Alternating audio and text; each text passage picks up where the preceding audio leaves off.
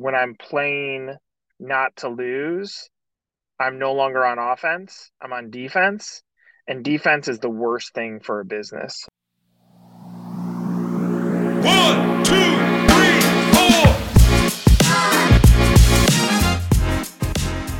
Welcome to the Bold Moves How Did You Know podcast, a podcast for the naturally curious who want to define their own path. Here, I'm sharing bold move stories that propelled my guests from curiosity to action. And in doing so, they've defined a path that is purposeful to them. Through these stories, I hope you'll be inspired to pursue your boldest dreams. Today, I'm excited to introduce you to Nick Powills. He's the founder and CEO of Mainland, a content marketing technology company that includes No Limit Agency, 1851 franchise, and Estate Envy. He's also the author of Sticks and Stones, a book published by Inc. Magazine, and he frequently keynotes conferences with speeches focused on leveraging your past pains to fuel a productive and choice-driven future. Nick, I'm so excited to have you onto the show. I just stared at those terms because I'm like, that's exactly what my audience needs, a productive and choice-driven future. Love it. I'm excited for this too. I'm good. Good. What I want to share with all the listeners before we dive into the first question is that you basically were my first boss ever after college back in 2009. 2009. So we've been kind of doing this for a while. I mean, you've been doing your thing for a while and we've been both working for a long time. I cannot believe how quickly the years have passed. Time has flown. I've been very proud of watching your bold moves too. You've dipped your hands in a few different things, and I enjoy watching from the sidelines and seeing your success. So looking forward to our conversation. Before we dive into exactly what you're doing, your entrepreneurial journey and all of that, I want to ask you about when you first heard about my podcast theme, right? Bold Moves, or I told you what it was all about. What came up for you? Did you have a personal or business story that, really came up for you when you heard the term bold moves? It's a great headline for what my life has been. And I continue to make these bold moves, which I think on the other side of a bold move is pissing someone off. But it's more of being a disruptor, because what we're conditioned as humans is you get in line, you wait your turn, you do the career, you move your way up, you follow the rules. And very rarely is a bold move celebrated in traditional life. It's not necessarily about one story or another. It's more so I think those that take risks in life have the best shot at having an outcome of what equals happiness. I 100% agree. Actually, I don't know if you know this, but that was my hypothesis and I wanted to start this podcast all about from that hypothesis that I think making bold moves requires decisiveness and courage. And then when you're able to do that in your life, you're more fulfilled and satisfied. So it sounds like you kind of agree with my hypothesis. Yeah, I totally agree. I do think a lot of entrepreneurs, the first bold move is seemingly the hardest, but it ends up not being the hardest. It's the later knee-jerk reactions when you've made a decision to jump into something, and then comes a challenge. And that can mean, do I save my money? Do I spend my money? How much risk tolerance do I have? And that bold move ends up being the difference between businesses that take off and that don't. So you almost have bold move squared. Wow. Is that second outcome ends up being the second opportunity, ends up being the definition of, did this person really, really, really dive all in on what their original bold move was?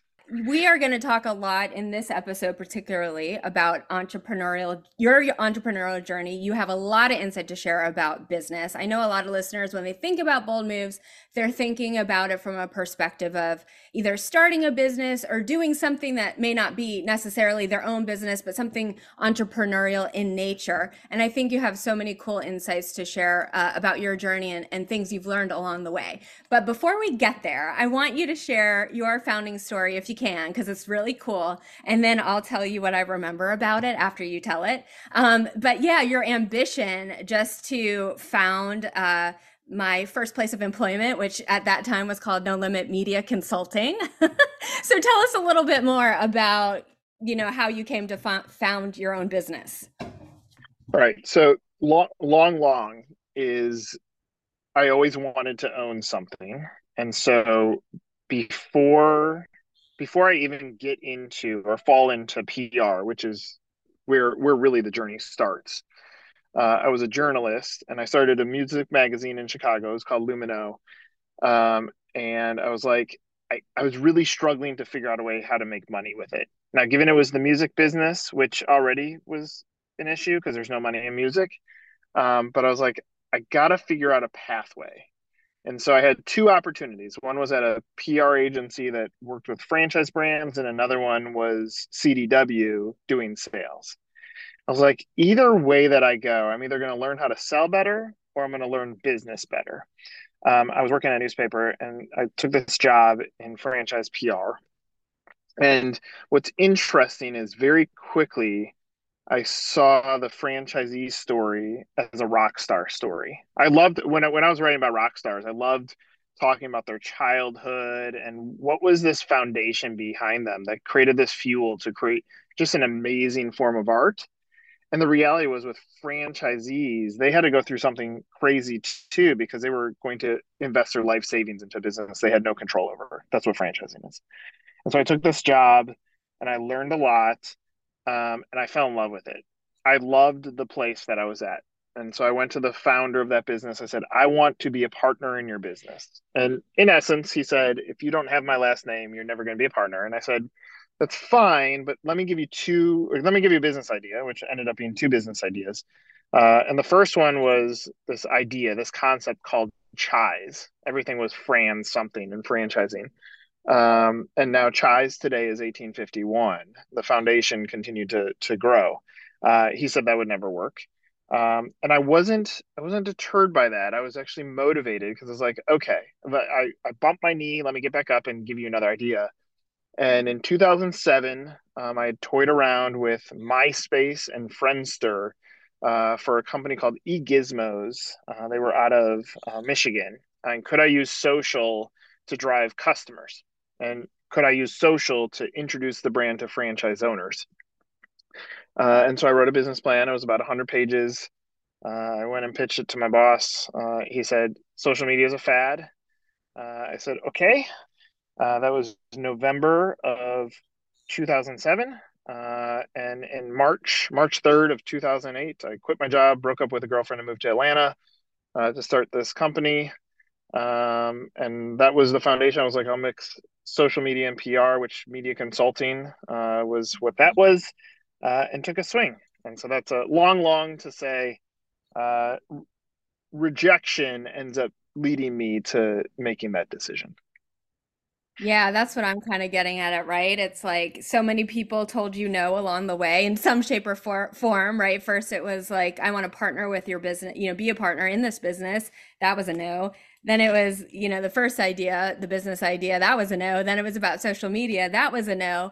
And still yet you didn't let that deter you, which I don't know, you know, in looking back at my career and just kind of understanding, you know, other people's careers as well, no can be a real life-changing word for people. So it's kind of interesting how you just were super resilient in those moments of no. Well, yeah, I appreciate that. I mean, the foundation of this book, and not that I need to promote the dust collector is what I call it, because there's plenty sitting on bookshelves not being read. But the foundation was first or kindergarten. I walk up to school with my mom And life was perfect up into that moment. I knew nothing more than glorious. Everything was great. I loved everything. And she dropped me off on that first day of school. This kid called me fat. And so that was really the first like no or rejection that I received. And I cried. I didn't understand what it meant. And in that moment, it sucked. But later on in life, I can still go back to that moment, think about it, and use it as fuel to get me through anything. I'm like, I know how I felt in that moment. It's nowhere near as bad as I feel in this moment. Therefore, I can bust through. And so the whole concept is that no, or the rejection, or the bullying, everybody has it. I keynoted at a conference in Vegas 2 nights ago, and I tell these stories. And people are like, why are you willing to be so vulnerable about this stuff? I go, because I think if it can help someone else find their tough moments and say, yeah, that sucked. It could be a shitty parent. It could be a bad situation of being bullied. It could be being fired from a job. It doesn't matter what it is. But when people reflect back on that and stop looking at it as half empty and start looking at it as half full, they can do amazing things. So I like to go back to the no's and encourage people to look at them just in a different light and try to use it to motivate what they could be. It could be running a marathon, like go back and pull those no's and use that as that last fuel to get you over that last mile that you're trying to get through in this race, whatever race you're trying to accomplish in life. Every time somebody has told me no, maybe I didn't do anything with it, in that moment, but I kind of stocked it away thinking, that no to me means that that path or what I'm doing now is not in alignment with where I want to go. So unless something happens where, there's more buy-in or whatever, likely there's going to be a directional change in my life because that's where, my heart is guiding me, I think. So totally get that. For anybody that's getting started in their own business or thinking about starting their own business, what can they expect from kind of day one? Let me go back and I can give myself advice in those scenarios. And one is founders, it's real, it's founder syndrome. And the reality is you want everybody to believe in your dream, but when they don't have equity into your business, you're asking them to do something that's much greater than I think a founder understands. And so if I go back to any of the scenarios, I had giant dreams, I still do, but I treated them differently. Like I wanted people to hustle. And I in the original business plan, I wrote down, we're going to make this like a Google-esque culture, which there were aspects that were there. I think we did a really good job at hiring good people that have, in many cases, built lifelong relationships. But the work, it was complex because the work sometimes didn't align with the vision. And so when you're working with franchise brands, I mean, my account team, which you were on my account team, like we had to get beat up by clients every day. And so you get beat up every day, but you're confused because you love your coworkers. And so then you have a founder who's crazy already, who has this big vision. So big vision, love your coworkers. Those things are aligned. Culture is good. But the clients are really tough. And I think that creates a really hard environment because, I mean, this is an extreme statement, but it's an abusive relationship because on one side, things are very happy. On the other side, it's really tough. And then again, like from my vision, I'm like, get on the phone, let's pitch the media, let's go get great press. And the intention was good. It was like, let's go get great press for our clients because if we can make them happy and they're nicer on the calls, then my staff is going to be happier. Like the intentions were all there. But I don't think the empathy or awareness was there. And so my advice is life is going to go very fast. You're going to meet a lot of great people. If you can pause and try to put yourself in their shoes, understanding that they don't have the control that you have as a founder, it might give you the tools to relate more to your team and be a little bit more compassionate or have more empathy on working with them. Yeah, thanks. And I appreciate you sharing kind of your perspective on that, looking back at it. It's so helpful. And now it can serve as some great advice for other people kind of trying to go through the same too. So I think, you did something really smart in the beginning Well, first of all, you're just smart in general with every business, all the businesses moves you make. But this, you know, you position the business, you know, PR, any client can benefit from PR, right? Like any type of company can benefit from having their name in the press. But you chose a niche, and that was franchising. You've talked a little bit about it already. I don't know. I think probably the vast majority of your business today is still franchising, right? And so my question would be, why and how is it so important to lean into a niche for business growth? How did that help you gain traction? And would you continue to advise other people that the niche is where the riches are? Ooh, I like that. That should be a t-shirt.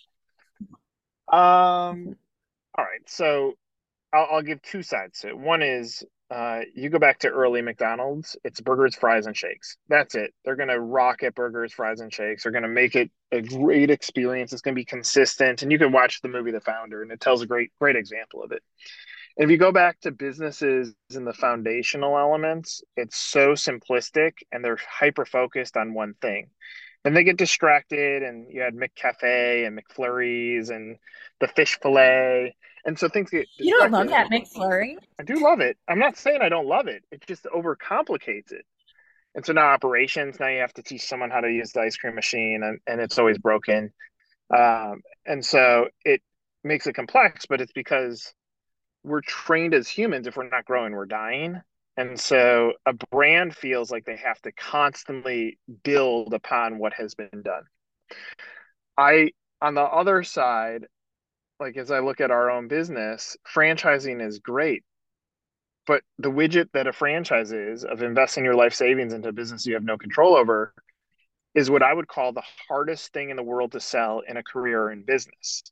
It's a very complex thing to sell. And so when we've nailed what is PR and how do you leverage it, it is, in my opinion, better than any other agency can do for a regular brand, because the complexities of franchising is so tough.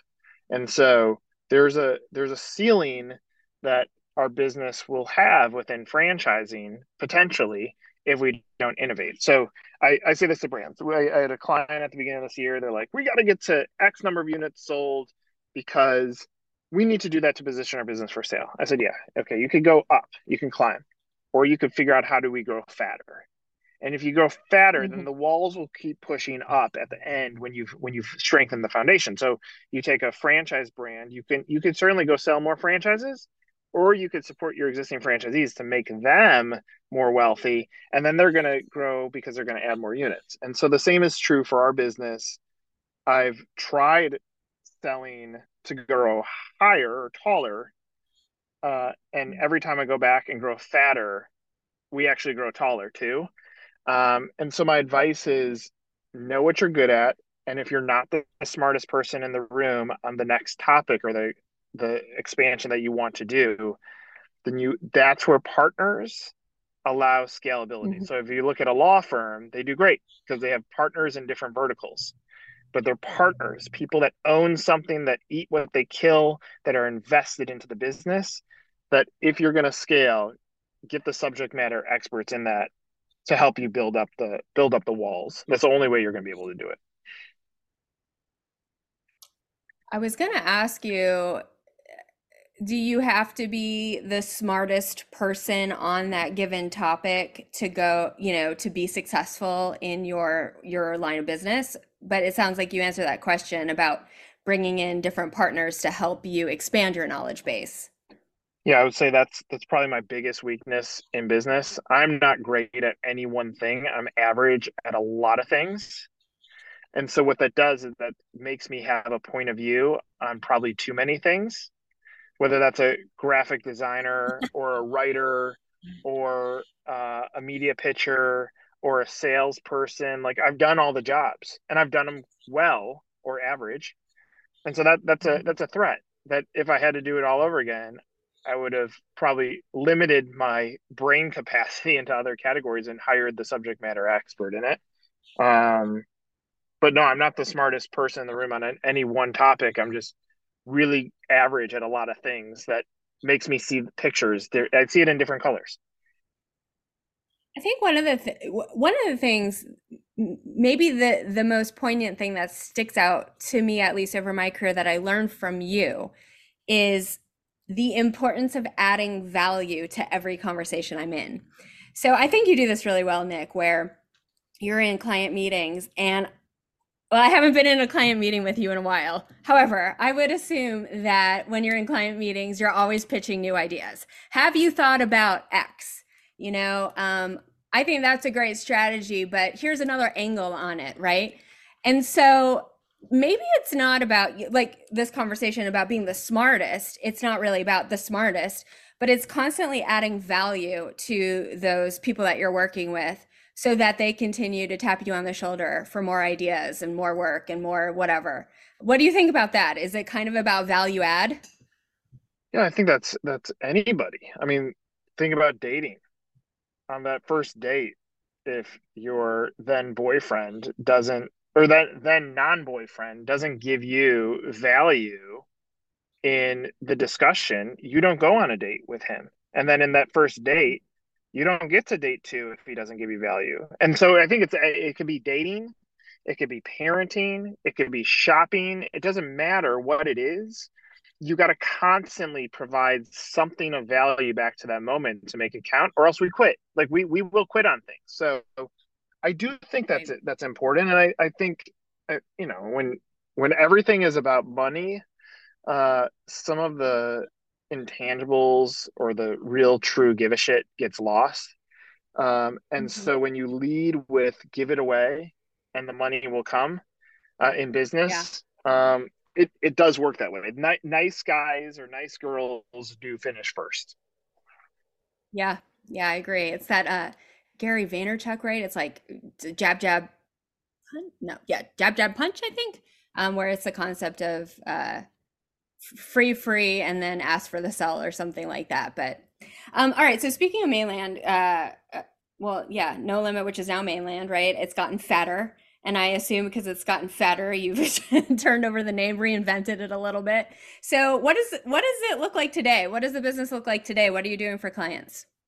So NLA, No Limit Agency, which was the next level of No Limit Media Consulting, because we added more services. Part of the reason for Mainland is in the middle of the spelling of Mainland is the NLA. So it allowed it to continue. Secondly, when I was looking at the logo or creating the logo concept, I'm staring at the wall and our team had thrown some things back at me. I'm looking at the wall, I'm looking at the No Limit logo, which was a light bulb. And I go, we're making Mainland a hot air balloon because it was the same shape. Also, I got No Limit's the logo tattooed on my arm. And I was like, if I have to change that logo, it's going to be a lot easier if it's the same shape. I've not changed it to No Limit. It's still No Limit. But Mainland ended up being a holding company over what our conveyor belt is, which is, what is the YUI now? That's the consulting piece. A lot of brands can't answer that. It's such a simple statement, but what is it? Owned assets, which is our publication. Like, let's go build the owned asset to support what the YUI now is. Now let's go do PR. When we do PR, it's done with purpose because we have a YUI now and owned asset, and now we're telling the story with purpose. This is where most agencies fail. They're like, hey, we got you the Wall Street Journal, and brands like, that's awesome. And that's the end of it because there's a finite number of people who read it, the Wall Street Journal, or read that article. And so we said, let's put paid against that story to elevate the audience and increase the audience. So let's find the right people in the right markets, the right persona. So we added paid into there. And then lastly, we look at data analytics to understand what works and what doesn't. That conveyor belt would be very complex under a PR firm because there's too many elements. And so we said, we're going to make the holding company. The holding company is going to own the pieces or the way that the conveyor belt works. And we're going to go put that to work. And that happened right before COVID was really the turnover into Mainland. And now we've built a pretty solid foundation. That's so cool how, you know, you start in one place and you continue progressing, and then you recognize more needs within your client base that they could use support in these different areas. And you're like, okay, that's definitely and totally within our wheelhouse. But you do innovate. You have to figure out how to make it work within your operation. And then you keep moving the business forward to continue meeting market need, it sounds like. So this next question is about bold moves inside Mainland. And I think you actually, when I was talking to you about bold moves initially, you gave me this insight where you're like, bold moves don't just have to be made by individuals. They can also be made by businesses, right? And so I have a really fun example to prove out this point about a bold move that, well, we did at No Limit back in the day, which was the client was Huddle House, and we were pitching media, and we wanted, we obviously wanted this big morning show to promote the brand. And you came up with this idea that then was replicated time and time again, right, with Fox and Friends, about setting up a Huddle House, a literal diner on the plaza of Fox and Friends in New York City. Of course, the pitch worked. They loved it. They're like, shoot, you're going to bring all of the, the full diner to our plaza, and all we have to do is broadcast from outside. We're in. Where can we sign? Anyway, so that's a fun, little example of a bold move that I remember doing within the business way back in the day. But, how do you generate bold moves at Mainland? And how do you go to your clients and even get them to buy into these huge, ginormous ideas? So two things. One, I was texting with AJ this morning. That's the producer, because we have another. We're building out a cafe there in June, so it's still going on, 15 years later. I think it's a little bit tougher today than it was then. Now, part of that is access to information, and so if we go all the way back to the first Huddle House Diner on Fox and Friends, Google ads aren't a thing. Facebook ads aren't a thing. Facebook is barely a thing. And so you needed those big, giant moments to build awareness for a brand. It's a little bit different now because digital has stepped in. The buzz term now, even though it's been around for a long time, is AI. And so sometimes those ideas, they're still there, but I think it requires some sort of perspective on what the return on investment is. Versus then it was like, go get awesome moments. Now it's like, yeah, we like it, but how much will it cost and how much can we make off of this? And so the expectations have shifted over time. But whether, sometimes there's value in an idea, even if it's never executed. I remember there was Checkers and Rallies, which you worked on for a while. There was a guy that worked in our company in Chicago, and he was like, I got a great idea for Checkers. He's like, we're going to get Chubby Checker to do a commercial for them. And so he's like, he's going to do the twist. It's going to be great. I was like, you're crazy. I go, I guess you could pitch it. By the end of him coming up with this idea, while we're sitting in our office in Chicago, someone's like, Chubby Checker's on the phone for you. And so Chubby wanted to talk to us about how great the idea was. Now, it never went anywhere. But the point was, that's a memorable experience that happened. So just sometimes presenting back an idea, even if it doesn't hit, is good enough. And I would encourage everybody to think like that. That goes back to your boss, too. I had a client ask me for some advice on how to talk to his boss today about something that he's thinking about. I go, just you saying this, just you presenting your idea will get you credit, whether it goes anywhere or not. Sometimes it just shows that you care, and care is the bold move. Care is the biggest thing that you can possibly have. Absolutely. All right. So we talked a little bit about advice for early stage entrepreneurs, those entrepreneurs who might just be, have an idea, want to get it off the ground, have started, and now are trying to find that market traction. But we really haven't talked about advice for entrepreneurs that are 5 years in, right? And I think, as you said at the outset, sometimes the bold moves when you're mid-business are the hardest moves. They're more risky, potentially. You've got more riding on it. So what is your advice for people who are 5 years into their business looking at taking that next bold move? How do they get from where they are today to the vision that they have and actually continuing to go after it? So two comments. Comment one would be, you're going to exit your business, whether it's by your choice or life exits you. One or the other is going to happen, no matter what. And my advice is at 1 year, at 3 year, at 5 year, it doesn't matter where you're at, envision what that exit is and align what your decisions are to that exit. So you want to sell your business for $10 million and you probably need to get to somewhere in the range of 3 million EBITDA to do so. Well, at least you have a North Star to point towards that. So when you're making that hire, could that hire help you get there? No. Well, then at least you can point to that North Star. So advice piece one is think about the exit and work backwards from that. That will help you make your decisions. The other thing that I would say is if you and I right now, we got in a time machine, a forward time machine, and we flashed you and I forward 25 years. And we're now stuck there. We can't get back. The reality is we would give anything to get back to today. And so oftentimes we overlook the value of what's happening right this second because we're thinking we're rushing things too much, and we might get angry at things in the moment or battle some sort of anxiety or depression over us not making the money that we expect to make today. And so you think about that 25 years from now, you and I are going to would be willing to give anything. We'd probably cut off our leg to go back to this moment right now.